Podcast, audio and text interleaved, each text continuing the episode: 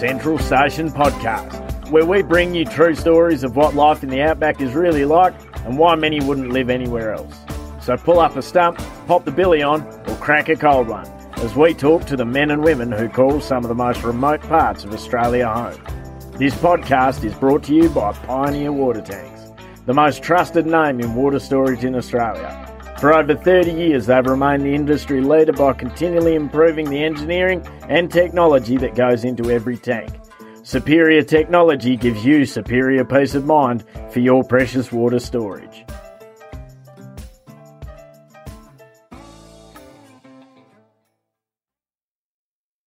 Welcome back to the Central Station podcast. In today's episode, I'm chatting with Lucy Daly, who lives on a property called Catherine Downs in the Northern Territory. Born in Queensland, Lucy has managed to fit an awful lot into her life so far, including going droving, living overseas, running a cattle station with her husband, obtaining a fixed wing pilot's license, and having four kids not to mention running her own business. Lucy is incredibly humble and didn't think that her story was worth being told. But I think by the end of this episode, you'll agree with me when I say that Lucy is an inspiration who has just rolled up her sleeves and had a crack at life. And I dare say she's a little bit of a dark horse that we can all learn something from.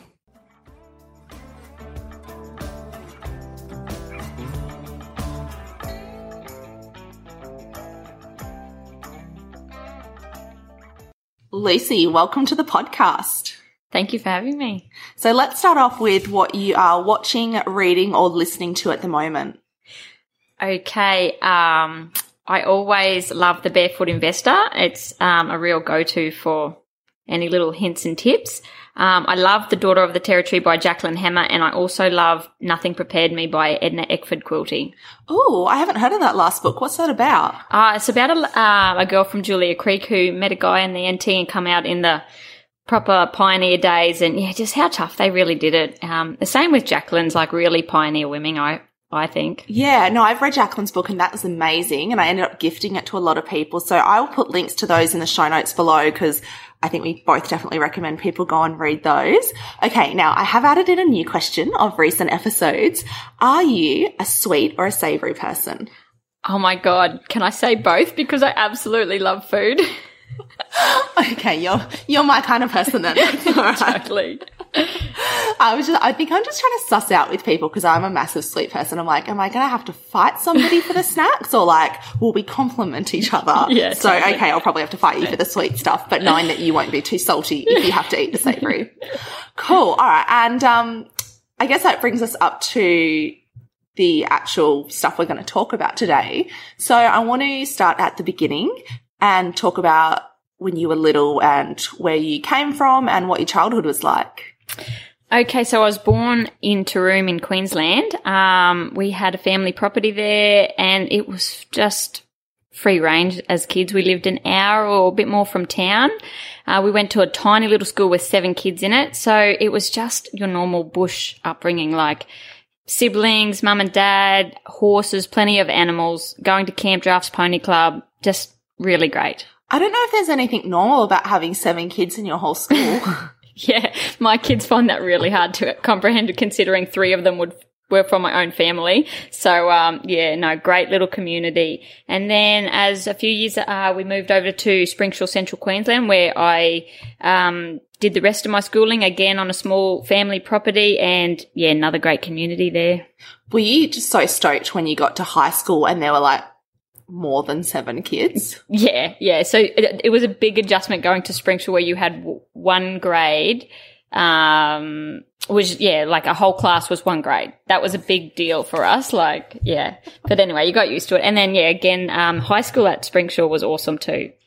So you grew up on the land with horses and cattle, and I know where you are today, but I kind of want to fill in the gaps between that. So I suppose you know, you would have been working on the family property growing up, but by the time you graduated school and you actually got to go out and have a real paid job, um, what what did you do? Okay, so I decided in uh, year 12 that I just probably wasn't going to go to uni.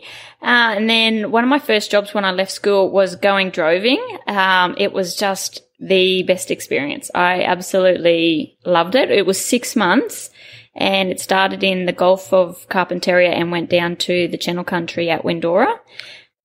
And so for those who aren't maybe aren't familiar, what is droving? Because I know, I think there's a couple of different types. And in my mind, it's, you know, the only references I've heard to droving is in the drought. People take their cattle out droving to try and eat feed that's basically not on their own, property, like, you know, kind of like crown land or whatnot. Is that what you were doing? Yeah, kind of. So the same um, company owned the cattle in the north and wanted them in the south and it's a great way to move them without putting them on trucks and they're not on either property. So there's designated stock routes for people to use exactly for that. So you're basically replacing road trains. You're just by being on horseback. Yeah, so it's just um, it's just the way the people who own the cattle chose to transport them. There was um, our mob and two other big mobs of cattle, so it was about six thousand head or more that they were trying to move. And um, yeah, it's a really great way, and the cattle get there in really good condition. So um, it sort of helps with the different seasons and stuff too. That sounds absolutely insane to think there's just a few people on horses moving six thousand head of cattle. Although I think um, so, but that was a couple of different mobs. So but even just a couple of thousand head of cattle, I know a lot of people, maybe we've had mobs that big when we've been mustering, but generally you've got a lot more people and something in the sky. And I think that's, you wouldn't have had anything in the sky. Like, can you imagine the cost of running a helicopter every day for six months? Um, yeah, no, it's just, uh, it's, it's amazing. So there was about five of us on horses, I think, and a cook. And, um, the cattle get quiet really easy. Yeah, they're Brahman cattle and they just, um, really adapt to that way of life. Um, yeah. Can you talk me through a day in the life of a drover? Like, what does your day look like? Yeah, sure. So it was an old style, old fashioned um, way of droving. So we slept in swags, cooked on a fire, uh, didn't really yeah, have a shower, just this half portable thing we'd set up every three or four days when we felt the need. So you get up early before the sun, feed all the horses, um, pick your horse that you were going to ride for the day, um, have a bit of brekkie, and then you let your cattle out of what you call the break, which is basically an electric fence, a large electric fence for your cattle. And then you just feed them slowly to your watering point. So it might be 10k down down the way. Um, and depending on what you were watering them on, say a trough was really slow to water that amount of cattle. Whereas if you were coming to a water hole, a river, or a dam, you know, it's much quicker to, to water them. Oh, that is a really good point. I didn't even think about that. So say, so how many head did you have in your mob? A bit over 2,000. Okay. So you got 2,000 head that will need a drink. And would you ever come up to a place where there was just the one trough? Yeah. Oh my God. So not only can you what only generally fit maybe five or 10 head on a trough anyway. So it's not just about them all getting a turn. Then you need the capacity, depending on what kind of bore it was, I suppose, or windmill to refill that tank, to refill that trough. Oh, you must have been spending ages watering cattle. Yeah, some days the troughs were really slow, so you'd have to just make sure you got them there in enough time that and then you would just tail them out. So you'd just be around them and let them go into drink. And then the ones who drank, they would come back out and either lie down or feed while the others got a drink. Um, wow, yeah. that would have required a lot of patience. Yeah, so it was not, yeah, so it was just lots of steady work, lots of steady riding a horse. Um, so it was in the drover's best interest to have his cattle in the best possible condition, so that ensured his job again for the next year. So, um, yeah, feed and water were your main priorities, and you had to keep moving. It's a requirement on the stock routes that you can't just stay at a standstill, or if you do, it might be because of rain, but you really have to keep moving. So you can, your days can be anywhere from 10k to 25k, depending on how far that next watering point is. Okay that is just, I really want to do it now, but I know it's not as common anymore, which makes me so sad. Um, what, who was, whose troughs were these? So you've got the stock route, which is, I guess, kind of public land or whatnot. Who, like, maintained and installed the troughs? Yeah, so the Who paid the water bill? yeah, so they belong to the council or the shire that they are in. So it's that it's that council's job to make sure that they're all going. Sometimes you would go into, you'd ring ahead and get um, permission off a private person if you needed to go in and water on a dam or a, a water hole, but mostly in that Western Queensland, the stock route was really well maintained. That's so incredible. And now you mentioned rain before. Let's talk about that. Because if you're droving for six months, you're bound to run into some rain somehow. What do you do when it rains? Yeah, yeah. And, and it's not just a drizzle. I'm sure you came into some, some storms. Yeah. So you just have to keep on keeping on. Yeah. That you can't do anything else. You, you know, you're with the cattle. That's it. And that's probably the most miserable time droving is when it's raining. Um, the cattle don't want to move. Your horse is cold and miserable. But um, we were really lucky. We didn't strike too much bad weather. Um, it was a winter, so you had your cold mornings and um, yeah. That's so cool. And last question. Well, let's be honest, it's not my last question, but now I'm also just curious.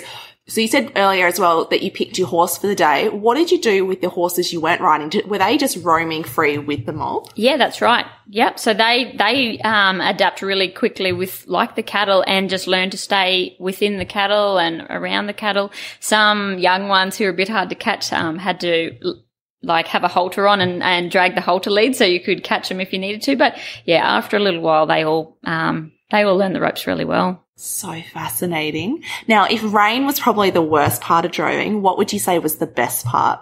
Oh, probably just on those really lovely days and the cattle are strung out for miles, beautiful sunset. It was really like something out of Clancy of the Overflow. Just riding your different horses each day and having them progress along. Yeah.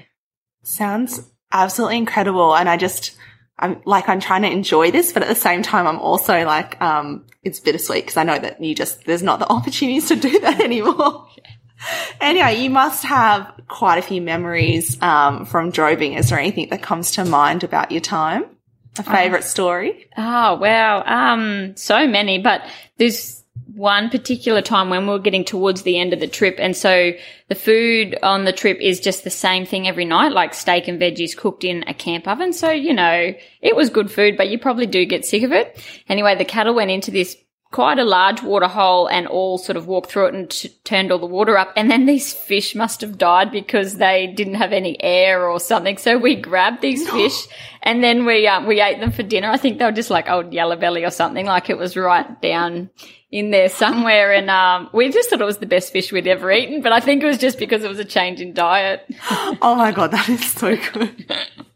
so ironic that the cattle who will end up being someone else's dinner helped you catch your dinner. Oh yeah, it was just hilarious. Like just rode into the waterhole and just picked up these fish in our hands. We're like, hey, we've been fishing. Oh my god. yeah, it must have been quite a nice change after so many months of beef just to have yeah have something else. Sure.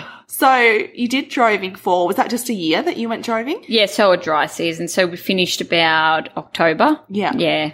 And what came next? Um, I I don't know. I had this interest to go to um, United States. So yeah, this, the horse world's quite a small industry. You know, you only got to ask a friend of a friend or something for, for some contacts. So um, I yeah, I wanted to go to Texas, and um, yeah, I, I rang a couple of people for a job, and then it turned out the third person actually needed me, and it just was such a blessing that I ended up with them. And where was that? Um, it was at Weatherford, Texas. Okay. And so Weatherford is, I call that, so you've got Weatherford, Stephenville and Decatur, and I call them like the mecca of anything horsey and rodeo, performance horse, cutting, reining, those three towns. They don't really make a triangle, but if you do, it's like, it's a very special area Absolutely. where all the activities happening. So what, who did you go and see and what were you actually, what kind of discipline and, and horse stuff were you doing over there? Yeah, so I worked for a guy named Darren Simpkins, who's actually Australian. And this is when I just really found out how small the world actually was. So I was really nervous going, even though I wanted to, it was still quite scary. Anyway, so I got a job with him and then he knew being Australian and he went to Longreach Ag College, so he knew a lot of the same people that I did. And so he's a cutting trainer. So I just, um, yeah, saddled horses, warmed them up, um, fed them, washed them, just, just, yeah. Must have been nice. So you would have been learning a lot, but and you're in a foreign country, but at least I was speaking English, but something so different, but at the same time, familiar aspects because a horse is a horse, even though, you know, the gear might have been a bit different and the people spoke a bit funny and whatnot. Um, what, what was that time in America like for you? I mean, it would have been great having, uh, hearing an Aussie accent around, but you were only, you would have been quite young. Yeah, so I was 18. I had my 19th birthday over there. Yeah. Um, oh, it was such a wonderful time. I just was really blessed to get with Darren because he was such a nice boss. Um, because I think maybe sometimes they can be pretty hard on their staff. So, um, I think that was my biggest blessing. And, um, yeah, the horses were a lot different. Like, so I remember, um, riding this two year old colt and I was thinking, oh, he's okay, but I probably wouldn't take him droving. Anyway, a few days later, a really well known, um, lady trainer came and rode him and bought him for $250,000. and I was like, oh my God, here I am thinking, oh, you're only okay. It's phenomenal the amount of money people will spend on horses. I mean, in Australia, but over there for sure. And I love that you just weren't that impressed and that's how much you went for. Oh yeah, that was probably a big deal. Like just the money and the horse sales, and you're just like, oh wow. But yeah, it was yeah, it's a lot different. I think Australia's catching up, but it'll never be what it was. And I think um, it was probably in its prime time then too, like really getting going. What was your favorite part about being over there? Oh wow. Um gee, just just that different um sort of lifestyle like it's really um yeah, you just really lived it up. Like everything was so glamorous, I think. And um Even the houses and like the napkins on the table, like everything's so Western. Now. Yes, and then oh, Christmas was like a whole new experience. Like everyone like really decks their house out for Christmas. It was a particularly cold winter. Like I don't think whether if it always gets snow, but it definitely got snow that year. So I had like a white Christmas, which was really really special. Um, but then you know it warmed up during the summer, and like we went water skiing and things like that. It was it was really a great time. How long did you end up staying in America for? Um, I was there for six months and then it kind of got a bit messy, I suppose. So I left just the way my plane ticket went. I went over to England and, um, France for a tiny bit, basically just to leave the country. And then, um, I came back into America and Darren was like, Oh, you should come back and work for us. And I was like, Oh, I've been away for nine months now. Maybe I should go home. So I came home to Australia and he rang me again and was like, No, we really want you back. I'll pay for your ticket, come back. And I was like, yeah, radio. Why not? Anyway, I went back. So that was my third time into America within a 12 month period. And yeah, I got deported. It was, um, yeah, I just, I wasn't filling out the visas like I wasn't applying for a work visa. And they were just like, yeah, see you later.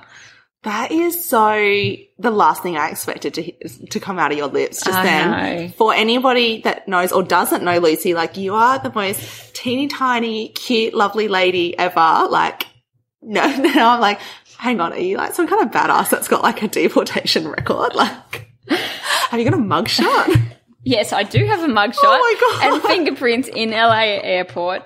Um, so that was really crap. I just was really regretting my decision on not not to stay the second time that I was back into America. Yeah. But anyway, I think that probably shaped my life really. Yeah, I guess everything works out one way or another, but I just love that you are just like the cutest, nicest lady ever. And now I'm like, oh, look, she's got like Secret Life of Lucy. Uh, so you came back to Australia, not necessarily by choice. Uh, what came next for you then? Okay, so um, my dad had a mob of cattle on the road, droving again. Um, but then I took a job around Tambo for um, a family, so that was really great time as well. And so whereabouts is Tambo? Uh, For us Queensland illiterate people. Central Western Queensland, I suppose. Okay. Yeah, on the western edge. Yeah, so it's a great little community. So yeah, again, horses, camp drafting, all that. Just sort of, I just kept being in the outback, I suppose. Horses and cattle. Well, It kind of gets in your veins, doesn't it? Under your fingernails. You can't really leave it. Resource Consulting Services is Australia's leading provider of holistic, regenerative farm business, education and advisory services. The Grazing for Profit School has been delivered in every Australian state to more than 5,500 farmers, empowering them to increase profit, lift the health and production of their land, improve relationships in their business, and enhance their work-life balance. Learn more at www.rcsaustralia.com.au. So that's in Queensland and we're in the territory today. So I know you came over to the territory. Tell me about how that ended up coming about. Okay, so um, yeah, I'd been um, going out with Kelly, my husband now, for um, a couple of years, and his parents had bought um, a fairly big property near Tennant Creek, which was Phillip Creek Station. So yeah, next step after dating for a few years we'll see if you can live together. so yeah, we, uh, we went out there to Phillip Creek, and um, oh wow, that was an, another really great time of our lives. So tell me about Phillip Creek Station. Yeah, so it's 50k north of Tennant Creek. Um, basically red type of country, um, soft effects, lots of turp. Um, it's just a breeder block. It's a million acres. That was the big thing when I first went there. Just the sheer size of it was just so big to anything I'd ever known.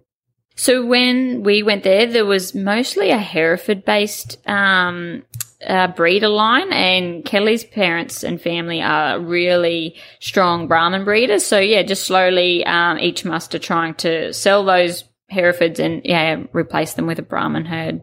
And did you muster on motorbikes or horses? Did you have anything in the sky? How did how did all that work? Yeah, so a bit of everything. So um, Kelly flew a gyrocopter back then, but definitely there was a need for helicopter. Um, just the the sheer size of it was so big that a chopper was just ideal to get um, cattle cattle in. Yeah, one or two motorbikes and then a good mob of horses. So you're just mostly um, trap them around the water for a day or two, and then um, yeah, it could be when we first went there. It was pretty hectic when you first let them out. Yeah, out of the water, out of the water square. Yeah, definitely, because it was sort of just large, la- really large paddocks with different waters, and then yeah, bring them into a yard. So was, you didn't always have a fence to follow or something, and um, yeah, it was hectic as. So a little bit more western than going droving. Oh, totally. So yeah, really good for young people. Like lots of excitement, lots of tying up, you know, naughty, naughty cattle and that sort of thing. So um, yeah, fun times. It must have been pretty cool though to see over the years the change in the cattle though as you continue to handle them and also switch over and, and put education into them. Yeah, definitely, definitely. So um, yeah, it was a lot of fun.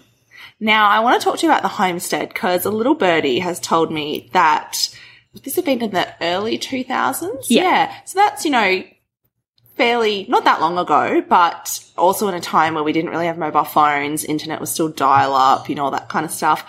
But, um, you didn't even have 24 hour, I mean, I guess some stations are still like this today, but you didn't have 24 hour power. Yeah. So, um, I suppose because Kelly didn't he was managing it for his mum and dad, so he was being really careful with um, spending and that sort of thing. So yeah, he would turn the generator off of overnight. Um, so that was new to both of us. Um, yeah, we tried to just um, be really careful with what we did and spent. So um, um, yeah, so I, I was cooking for the people, and um, I come from a long line of really good cooks, and this was my probably my first time to really cook for um, a team of people. So I remember like writing to my mom and grandmas and sister, like, "Oh my god, you have some recipes that like hardly have any ingredients." So, yeah, it's fun times, but um, I didn't kill anyone learning how to cook.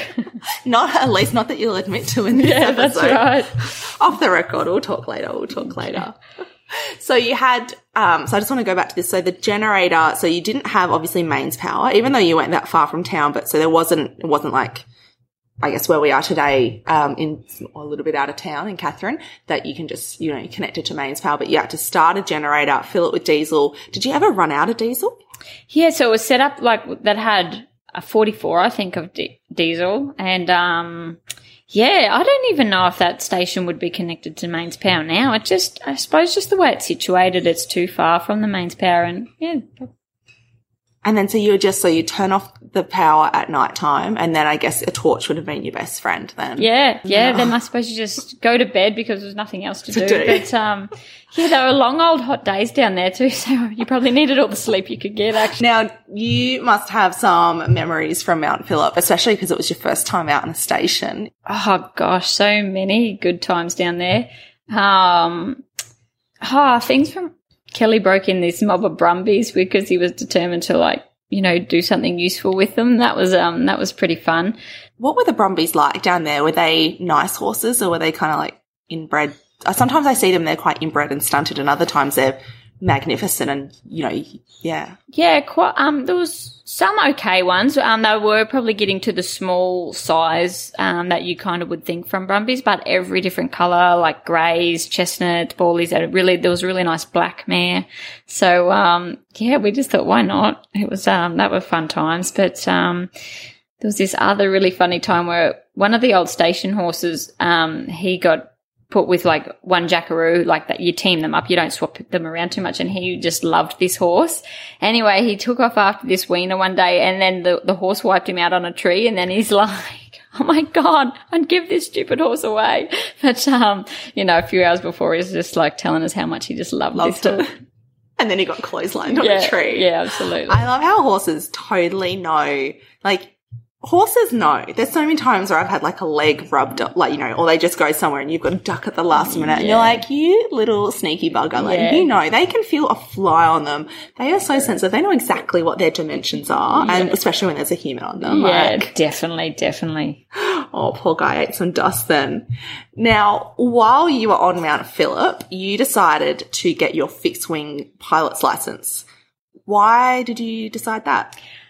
Um, I just felt like I really wanted to do something for myself, I suppose. I'd sort of just been um, doing the same thing, and I just thought it was just a way to extend myself, really. And yeah, I really enjoyed the process that that involved, using my brain to really had to like study a little bit. Yeah, there was there's studying and there's exams. It's not just about yeah getting in a flying. What did it feel like the first time you got to go up for a flight where you had like I guess you would have had a person with you, but you know where you were in in charge of the controls. Yeah, I really loved it. It's a really great um, experience flying. Yeah, I don't use my license so much now since we've moved to Katherine, but um, definitely don't regret getting my license. Yeah, such a good thing. Um, I remember the first time that I went solo for a big flight um, was down from Toowoomba to Moree, and yeah, I just felt amazing. Hey, just to be up there, seeing the world from from the sky, and just being all responsible for everything that was going on there. It, it really, um, yeah, really great um, asset to have, I reckon, a pilot's license. I love that how excited you sound. And meanwhile, I'm here just thinking how terrifying that sounds to be the only person up there. Like, and have to rely on yourself and like, yeah. That's right. I think you. just, um, yeah, just the sole responsibility is on you. Come on. You can't, you can't stuff this up. So no, I'm pretty sure I'd be in the fetal position on the radio. and so do you think it was important that you had something of your own or that you did this for you?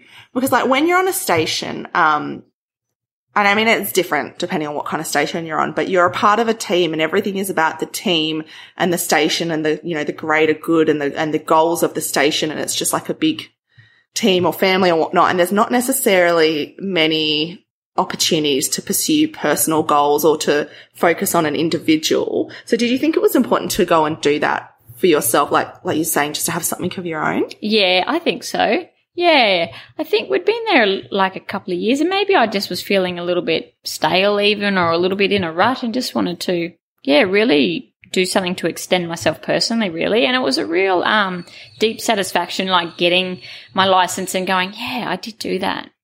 Total badass.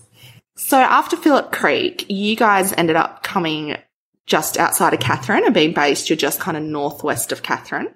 And uh, you're on a fairly sizable property. Um, is there anything that you, you know, when it's fairly sizable, but it's not not Phillip Creek, that's for sure. Is there anything that you miss about station life and being that remote and on that big of a place?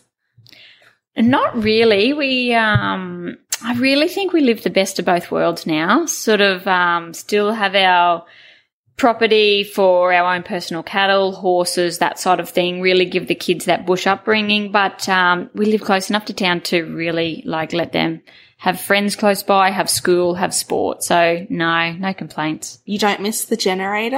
Are you sure? yeah. You're never never bothered by the 24 hour power and the ability to use an aircon? Yeah.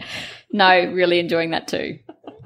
I was about to say, do you miss um, do you miss not having electricity bills? But I guess you're paying for the diesel. So yeah, that's right. That's just something I've noticed with some people. I guess it's different if it's a family run place and you're paying the bills yourself. But I've got some friends that have worked on company places and clearly don't pay their own electricity bills. And if you're listening, you know who you are. and so when they've come into town to stay with me, particularly when I was in Broome, people would run an aircon like there's no tomorrow. Leave it. I would go in to change their sheets two days later. The aircon was still on. Like, yes, that's exactly right. No, you do um, think about where it's coming from. Coming from, yeah.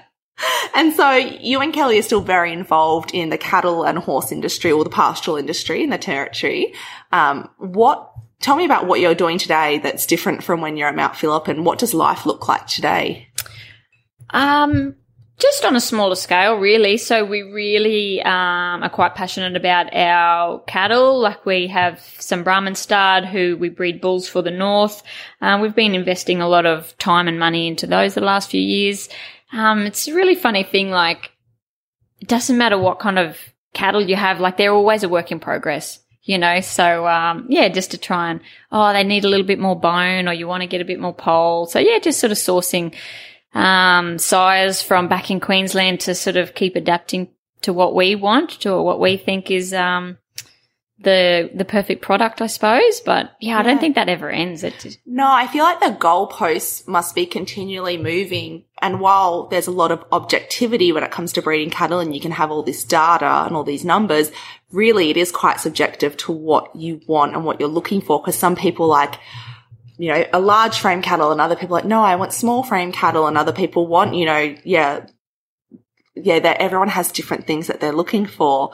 Um, and you're trying to, to serve a, a, a, variety of people that are looking for different things. And yeah, and, and I guess also, you know, somebody wants something today, so you can breed for it today, but you're not going to see it for about three years. And so what you're seeing today is what was, you know, a decision made before. That's right. Yeah. So, um, yeah, it is always sort of changing and evolving and, or you might get a batch of sort of wild calves. So you're like, oh no. So yeah, got to sort of try and improve the temperament again. So yeah, all that's always changing and evolving.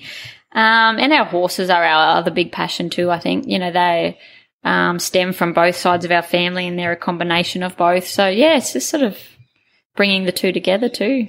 What do you like to do with your horses? Um, apart from just use them for work on the property, um, camp drafting is probably our, our next best thing. It's, yeah. um, yeah, great family sport.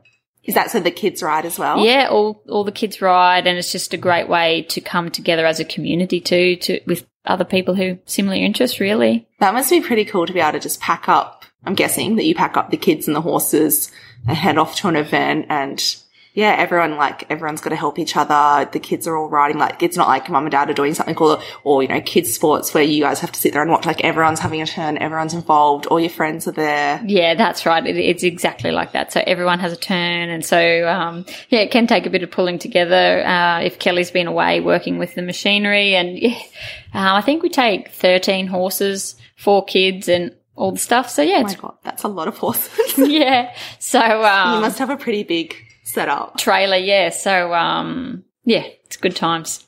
Awesome. And as we just mentioned, you've got four children who are pretty cute, um, as I can say, because I've taken their pictures. And I'm sure you can appreciate, like you were just saying before, that they've got the opportunity to grow up on the land, but also they get to have that balance of town life as well. From the experiences that you've had in your life and the things that you've um, been through and been able to experience, what do you want for your kids? Yeah, I think I think for them probably just to have that really good work ethic. Um, in whatever they choose to do. Like they don't really need to follow us into the land or or the same as what we're doing. But yeah, whatever they choose to do, just do it with a fair bit of passion. And then I think they'll enjoy it. What does a good work ethic mean to you? Okay. Being reliable. If you're going to say you're on time, be on time. Um, and yeah, just getting in and having a go. Don't sort of be a bit standoffish and like, you know, lean on your mates or whatever. Just, yeah, get in and have a real good crack for yourself.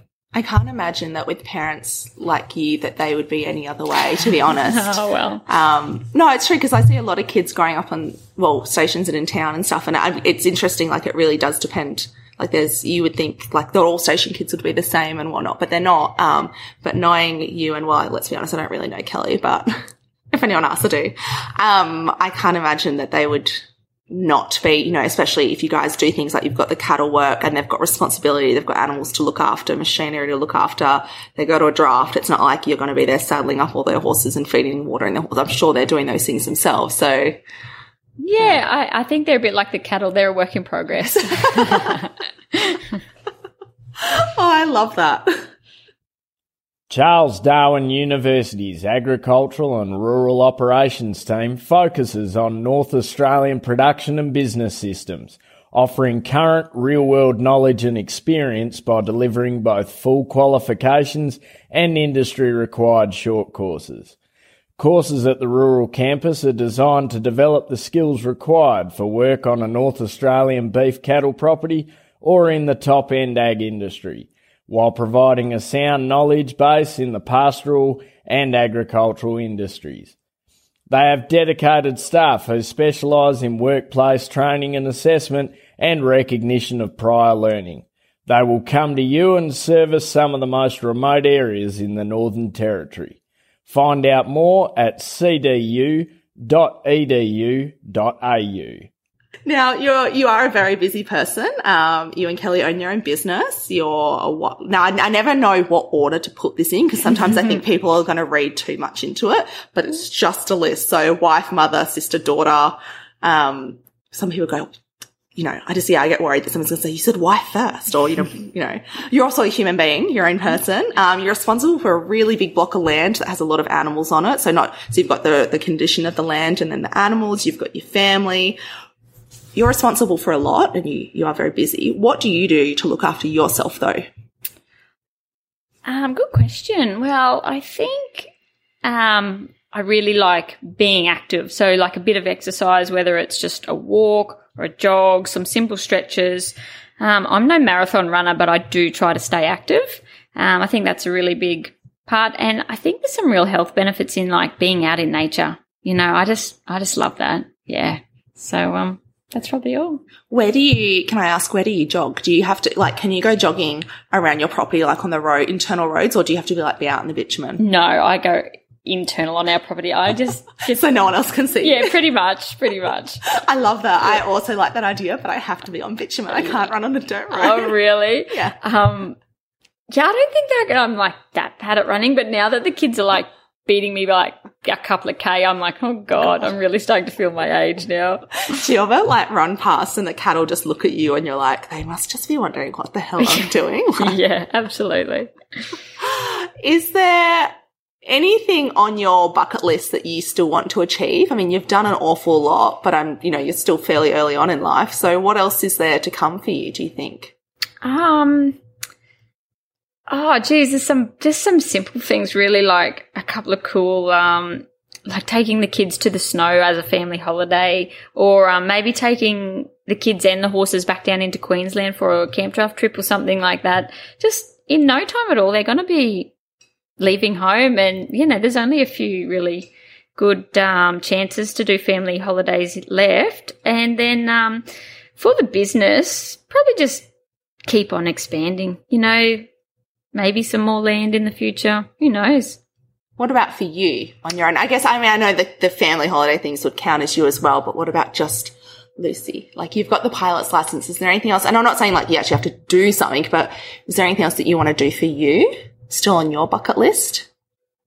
Oh, I'm not really sure. Win more camp drafts, maybe. like meet Robert Redford. What? Yeah. yeah. okay, so as I've said a few times throughout this episode, you've had an awful lot of experiences. Um, you've you've seen a lot of country, you've been overseas, you've done a lot of things, and you've learned a lot along the way. And it's undoubtedly shaped who you are as a person, who I can vouch for is a pretty cool person. Um, what do you think are the major lessons that you've learned along the way? Yeah, I think it comes back to that having a good work ethic, really. Yeah. Um, you know, we can all dream of wanting this or wanting that, but you really have to follow through with some, you know, real energy and drive to make things happen. Yeah. Life's just not going to hand it to you. And for my final question, if you could have a billboard which everyone would drive past or everyone would see somehow. I don't, let's be honest, the, for somebody to drive past, everyone to drive past a billboard, it's probably not that realistic. Someone's probably going to take a picture of it and it would go viral on social media and that's the best way everyone's going to see it. What would it say? I think something along the lines of um, no matter how far you've come in life, someone has helped you get there. I like that. Can you just talk me? I know, I know you thought you were out of it now. We're about to finish up, but I just want you to talk me through that one. Uh, I think probably being grateful and really appreciative along the way to people who have given you a hand or a bit of knowledge or, or maybe even a bit of tough love along the way. Yeah. It really takes a village, doesn't it? To Yeah. get where we are. Yes. None of us, even though I suppose, I know I've heard people say like, I got here on my own or whatnot. None of us really have, have we? That's right. I'm just, yeah, I'm pretty big about yeah, just being grateful and appreciative of opportunities, people. Yeah. Brilliant. Thank you so much for your time, Lucy. Thank you.